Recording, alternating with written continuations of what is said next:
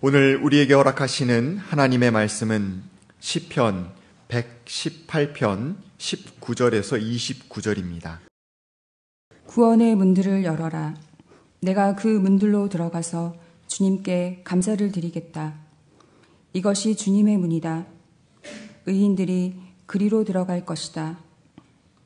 주님께서 나에게 응답하시고 나에게 구원을 베푸셨으니 내가 주님께 감사를 드립니다. 집 짓는 사람들이 내버린 돌이 집 모퉁이의 머릿돌이 되었다.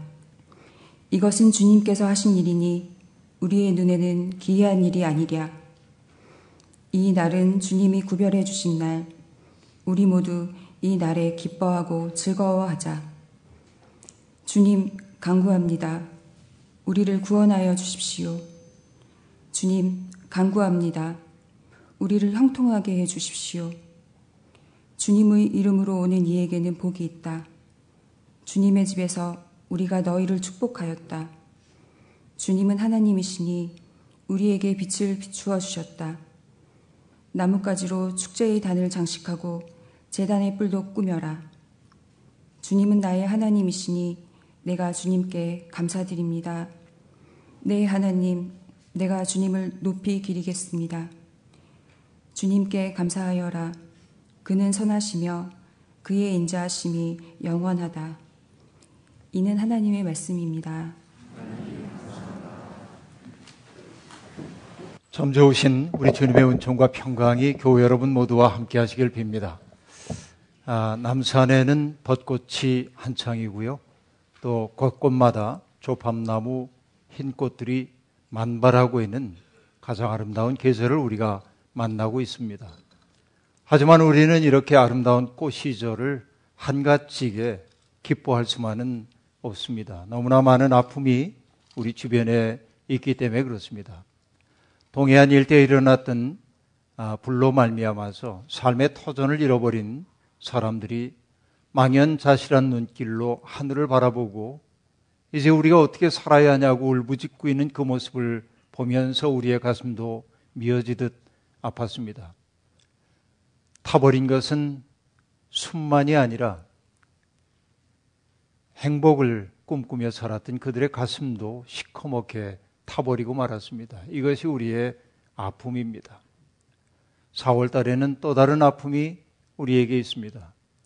그것은 세월호 오주기가 다가옵니다만 여전히 5년 전 그날의 시계가 멈추어져 버린 유가족들의 아픔, 그 아픔이 가실 길이 없기 때문에 4월은 우리에게 그렇게 고통스러운 날로 다가오고 있는 것입니다.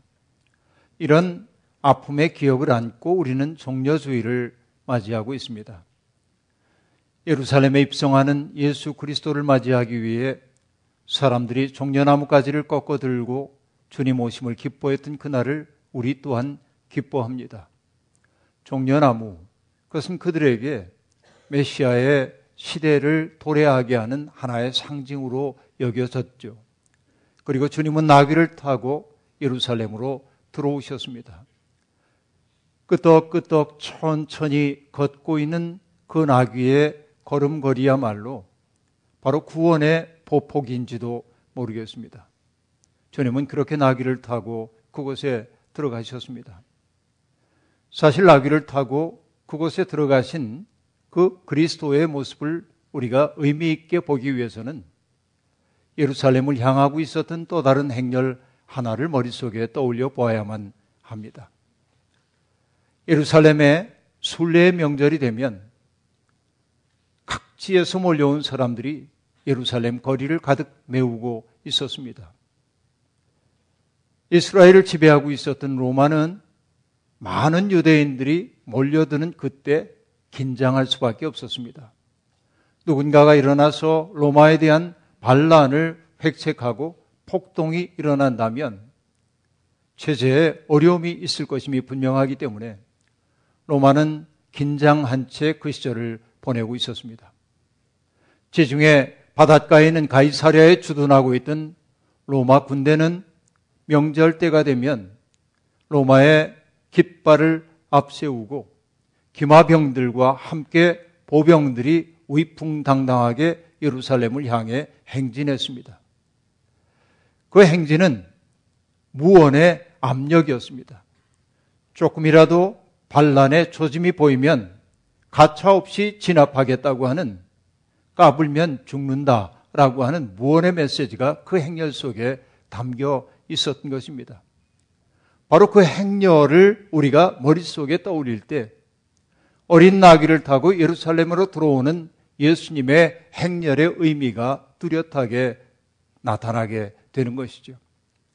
사실 여러분, 나귀를 타는 것은 이스라엘 임금들의 전통이었습니다. 다윗 임금이 세상을 떠날 날이 가까이 왔을 때 자기의 부하들에게 시켜서 아들인 솔로몬을 자기의 나귀에 태워서 기혼 샘으로 가서 그곳에서 제사장인 사독과 예언자인 나단 선지자로 하여금 그에게 기름을 부어 왕을 삼으라고 합니다. 그들은 시키는 대로 했고 기름 부음을 받은 솔로몬은 아버지가 탔던 나귀를 타고 예루살렘을 향해 올라왔고 수많은 사람들이 그 행렬을 기쁨으로 반겨 주었습니다. 그러니까 예수 그리스도가 예루살렘에 입성하는 그 모습은 바로 솔로몬을 연상시키는 왕으로서의 입성이었습니다. 그런데 솔로몬이 탄 것, 예수님이 탄 것이 말이 아니라 나귀라고 하는 사실이 상기시켜주고 있는 것은 무엇입니까? 그것은 바로 여기에 적의하고 있는 왕의 시대가 전쟁을 연상시키는 그런 시대가 아니라 바로 평화의 시대, 느릿느릿한 느긋한 평화의 시기가 되기를 바라는 염원을 담고 있는 것이라고 말할 수 있겠습니다. 바로 이것이 나귀를 타고 예루살렘에 입성하신 주님의 메시지라고 볼 수 있습니다.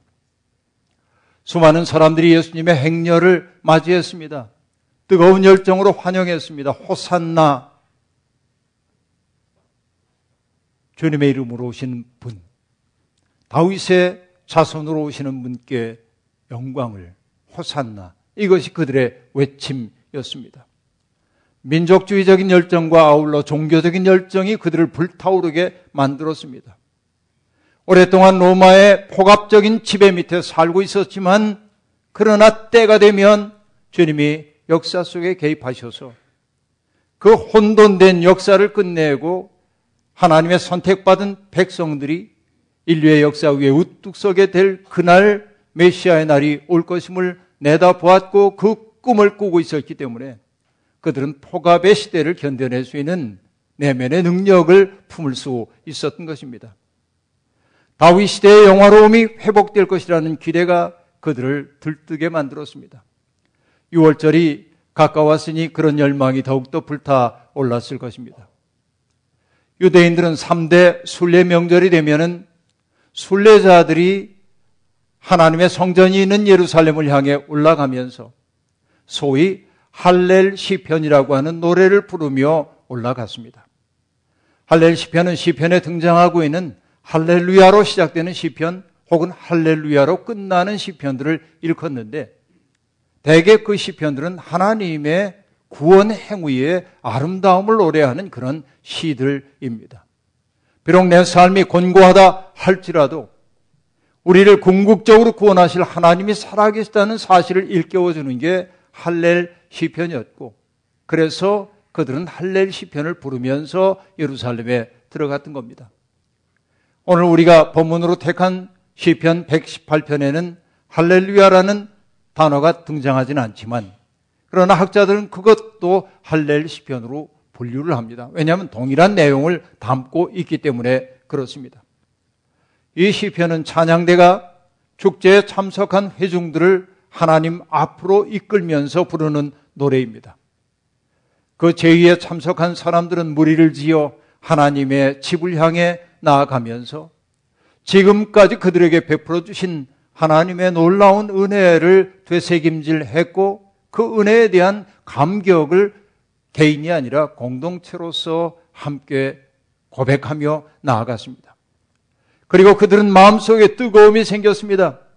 홀로 지낼 때는 절망의 어둠이 그들을 사로잡고 있었지만 함께 모여 하나님을 찬미하자 세상을 궁극적으로 통치하시는 분이 하나님이라는 사실을 내면 속에 다시금 간직할 수 있게 되었던 것입니다. 찬양대는 그래서 사람들을 부릅니다. 온 이스라엘 백성들, 그리고 아론의 무리들, 다시 얘기하면 제사장 가문들, 그리고 경건한 자들, 그들은 바로 유대교로 개종한 이방인을 뜻하는데 그들 모두를 찬양회로 부르고 있습니다. 그들이 부르는 찬양의 내용은 간단합니다. 주님의 선하심과 인자하심을 찬양하여라. 주님의 선하심과 인자하심입니다. 삶의 어려움이 없기 때문에 찬양하는 것 아닙니다. 고통과 시련이 없기 때문에 주님이 인자하시다고 말하는 것 아닙니다. 고통이 있습니다. 시련이 있습니다. 절망이 우리를 사로잡을 때도 있습니다. 그럼에도 불구하고 주님은 인자하고 선하다고 고백하고 있는 겁니다. 그림자 없는 인생이 어디에 있겠습니까? 원하는 모든 일을 이루며 사는 사람이 어디에 있겠습니까? 그런 사람은 한 사람도 세상에 없습니다. 원치 않는 일이 시드 때도 없이 우리를 찾아옵니다. 그리고 고통이 우리를 사로잡을 때도 있는 게 사실입니다. 그럼에도 불구하고 하나님이 인자하고 선하다고 고백할 수 있을까요? 여러분, 과연 그렇게 고백하며 사십니까? 내 삶이 이렇게 괴로운데 어떻게 주님의 인자하심을 고백할 수 있단 말입니까? 여러분, 이 고백은 홀로 할 수 있는 고백이 아니라 바로 예배의 공동체 속에 속해 있을 때 할 수 있는 고백입니다. 바로 예배 공동체 속에 있을 때 우리는 비로소 뭘 하냐면 내가 겪고 있는 이 고통이 나만의 고통이 아니고 내가 겪고 있는 이 슬픔이 나만의 슬픔이 아니라는 사실을 알게 됩니다. 내 슬픔 때문에 아파하고 내 고통 때문에 함께 잠 못 이루는 사람들이 내 곁에 있다는 그 사실을 알게 될 때 바로 그들의 존재야말로 하나님의 보호하시는 울타리요 손이라는 사실을 알게 되고 그가 내 곁에 있다는 사실이 고마워서 주님의 선하심과 인자하심을 노래할 수밖에 없는 거예요. 예배 공동체 속에 있을 때 경험하는 것입니다. 여러분, 기쁨은 나눌수록 커지고 슬픔과 아픔은 나누면 줄어든다는 말이 있는데 매우 통속적인 말이지만 우리의 경험에 기반한 지혜임은 분명합니다. 내 아픔을 누군가가 나누어 준다고 느낄 때 나는 아픔을 견뎌낼 수 있는 능력이 내 속에 유입됨을 느끼곤 합니다. 예배의 공동체에 속해 있을 때 우리는 또한 뭘 느끼게 되냐면, 아, 나만 슬퍼하고 나만 어려운 게 아니구나. 내 곁에 있는 이도 슬픔과 어려움 속에 있구나. 그래서 그 슬픔의 강물과 내 마음의 슬픔의 강물이 혼합되고 엮여지는 것을 알게 되고 그들의 슬픔과 고난의 아픔을 통해서 아름다운 역사를 빚어가는 하나님의 놀라움을 발견하게 되는 거지요. 이것이 여러분 예배 공동체 속에서 우리들이 경험하는 것입니다. 여러분 이스라엘의 절기는 그처럼 하나님의 구원과 해방을 기억하고 재현하기 위한 것입니다. 절개 행사를 통하여 그들은 과거를 기념만 하는 것이 아니라 과거에 일어났던 구원 사건이 오늘 이 자리에서 재현되고 있음을 생생하게 현재 진행형으로 맛보았던 겁니다. 예배의 자리는 바로 그런 자리여야만 하는 겁니다.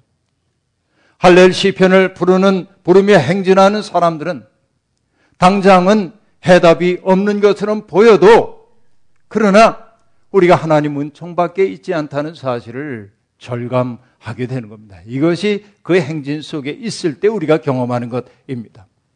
내가 고난 받을 때 주께 부르짖었더니 주님께서 내 부르짖음을 들으셨고 나의 부르짖음에 응답하셨고 나를 넓은 곳에 세워 주셨습니다.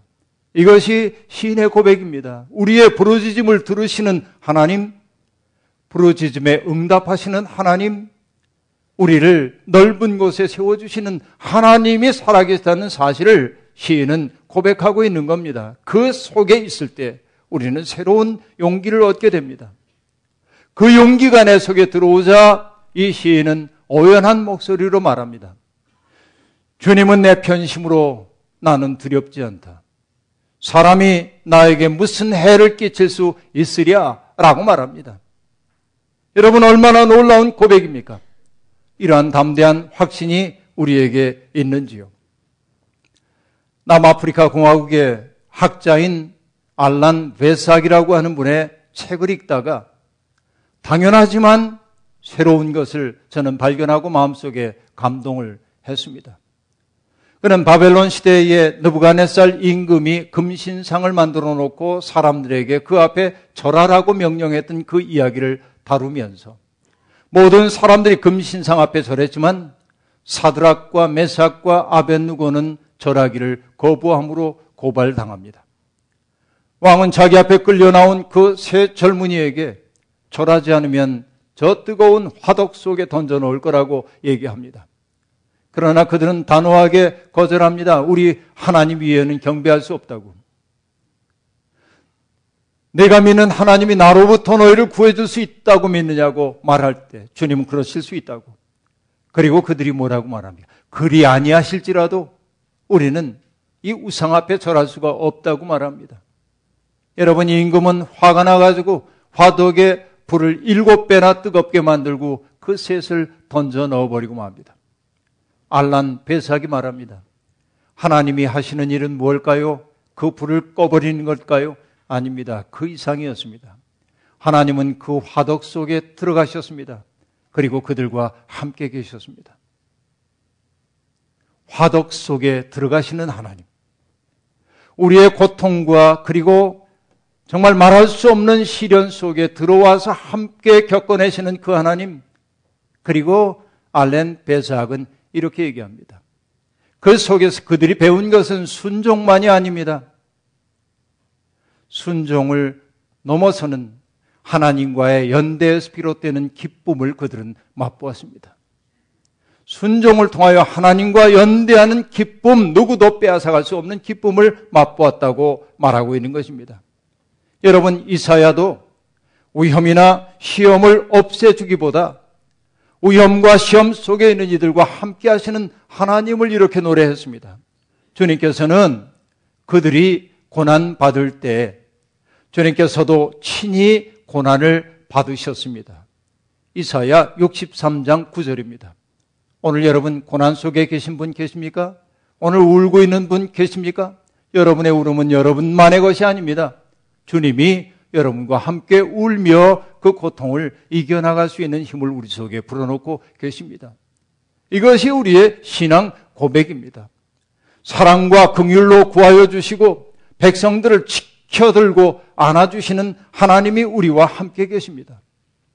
시련과 고통은 쓰라립지만 그러나 우리는 그 모든 난관을 넘어설 수 있습니다. 내 능력이 아닙니다.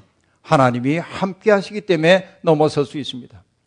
이런 확신이 있는 사람들은 세상의 위협 앞에서 위축되거나 뒷걸음질 치지 않습니다.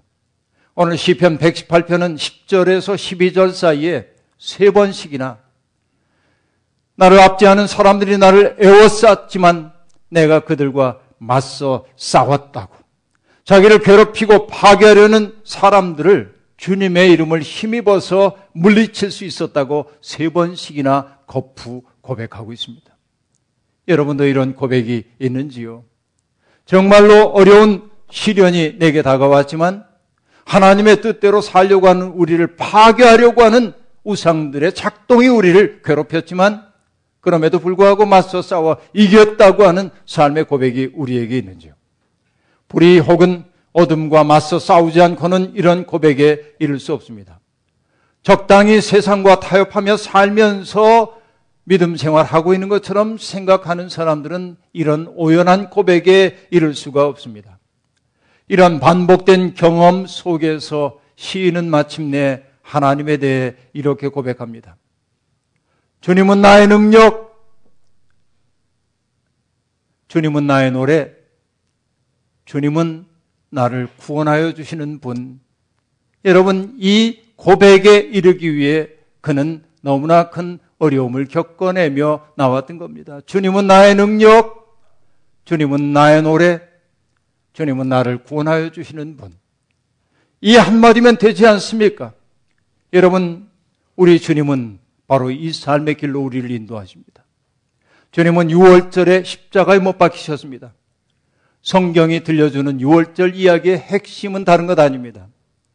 예 속에서 자유로 그리고 애도에서 축제로 모욕에서 존엄으로 나가는 삶을 우리에게 일깨워주고 있습니다. 우리가 정령 예수 그리스도를 믿는 사람이라고 한다면 세상에 노예살이하던 것에서 벗어나서 진정한 자유를 맛봐야 합니다. 늘 슬퍼하고 애도하던 삶에서 벗어나서 하나님이 주신 생을 경축하며 살 수 있어야 합니다. 모욕하고 모욕받던 삶에서 존중하고 존중받는 삶을 향하여 발걸음을 옮기지 않으면 안 됩니다. 예수 그리스도의 십자가야말로 우리를 그런 삶의 자리로 인도하십니다. 주님은 죽음이 세상의 최종적인 말이 아니라는 사실을 입증하기 위해 죽음이 기다리고 있는 십자가를 향해 뚜벅뚜벅 발걸음을 내디디셨고 마침내 죽음을 넘어 참 생명을 우리에게 안겨주셨습니다. 예수 그리스도 안에 있는 사람들은 조그만 고통 앞에서 비명을 질러대는 사람들이 아니라 고통을 거쳐 기쁨에 이르는 사람들인 것입니다. 여러분, 시인은 그 기쁨을 알기에 이렇게 말합니다. 내가 죽지 않고 살아서 주님께서 하신 일을 선포하려 한다. 그는 자기의 존재 이유가 무엇인지를 알았어요. 세상에 어떤 불의와 고통이 있다 해도 그 속에 매몰되지 않고 우뚝 일어서서 주님 살아계심을 증언하는 삶을 살겠다고 말하고 있는 겁니다. 삶의 이유가 분명합니다. 우리에게도 지금 세상 앞에 전할 믿음의 이야기가 있는지요? 믿음을 위해 살다가 어려움을 겪었지만 그 어려움 속에서 맛보았던 영적인 자유와 기쁨을 사람들 앞에 증언할 수 있는 그 증언이 우리 속에 있는지요? 하나님 앞에 나온 순례자들은 이제 말합니다. 구원의 문을 열어라. 내가 그 문들로 들어가서 주님께 감사를 드리겠다.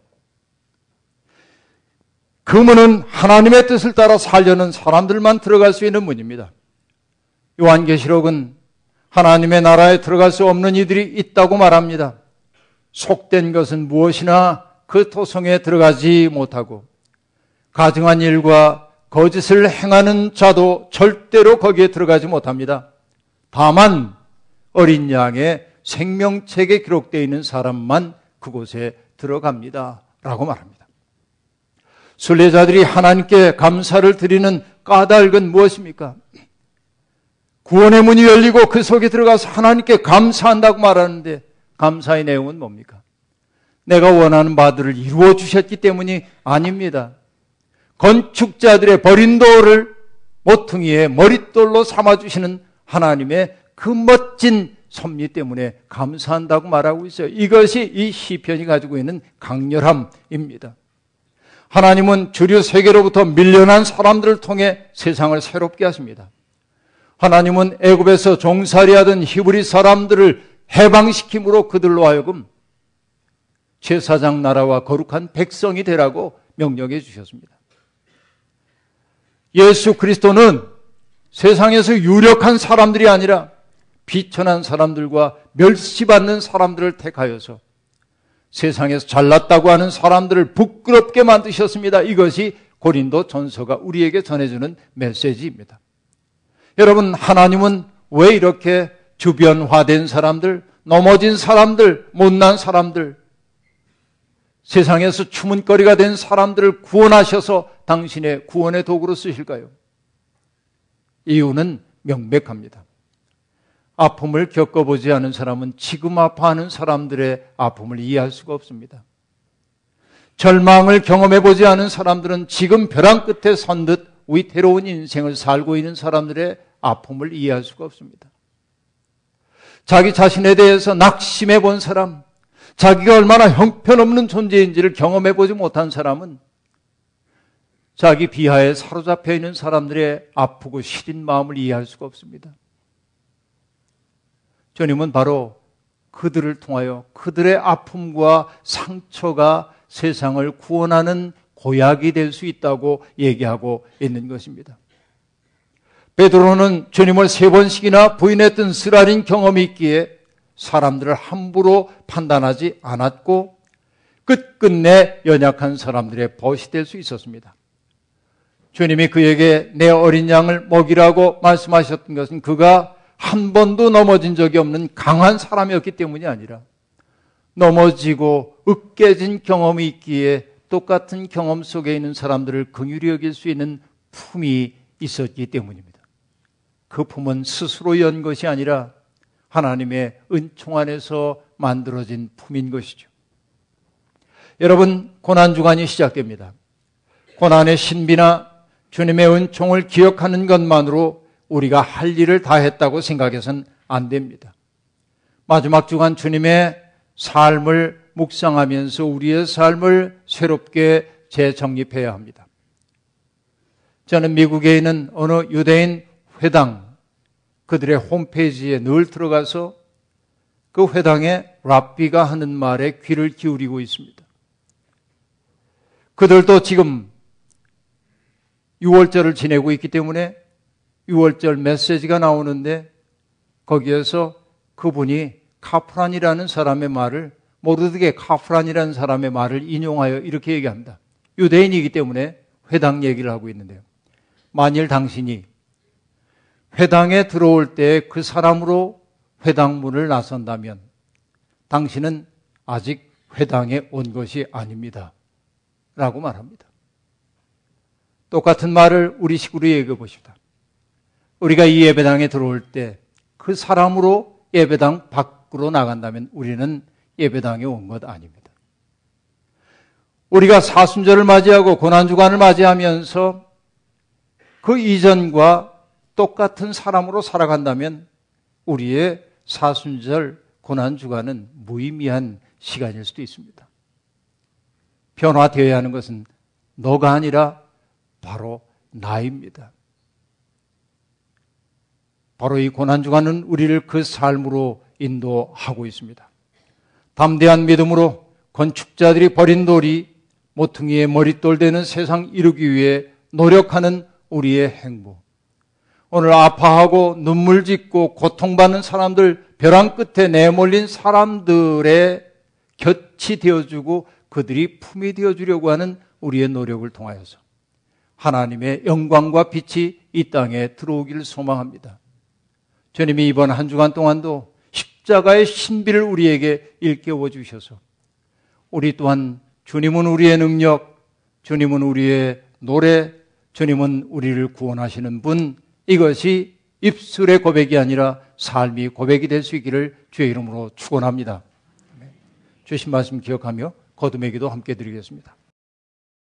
하나님, 버림받은 돌이 하나님 나라의 머릿돌이 되는 이 놀라운 신비, 그 앞에 우리들이 서 있습니다.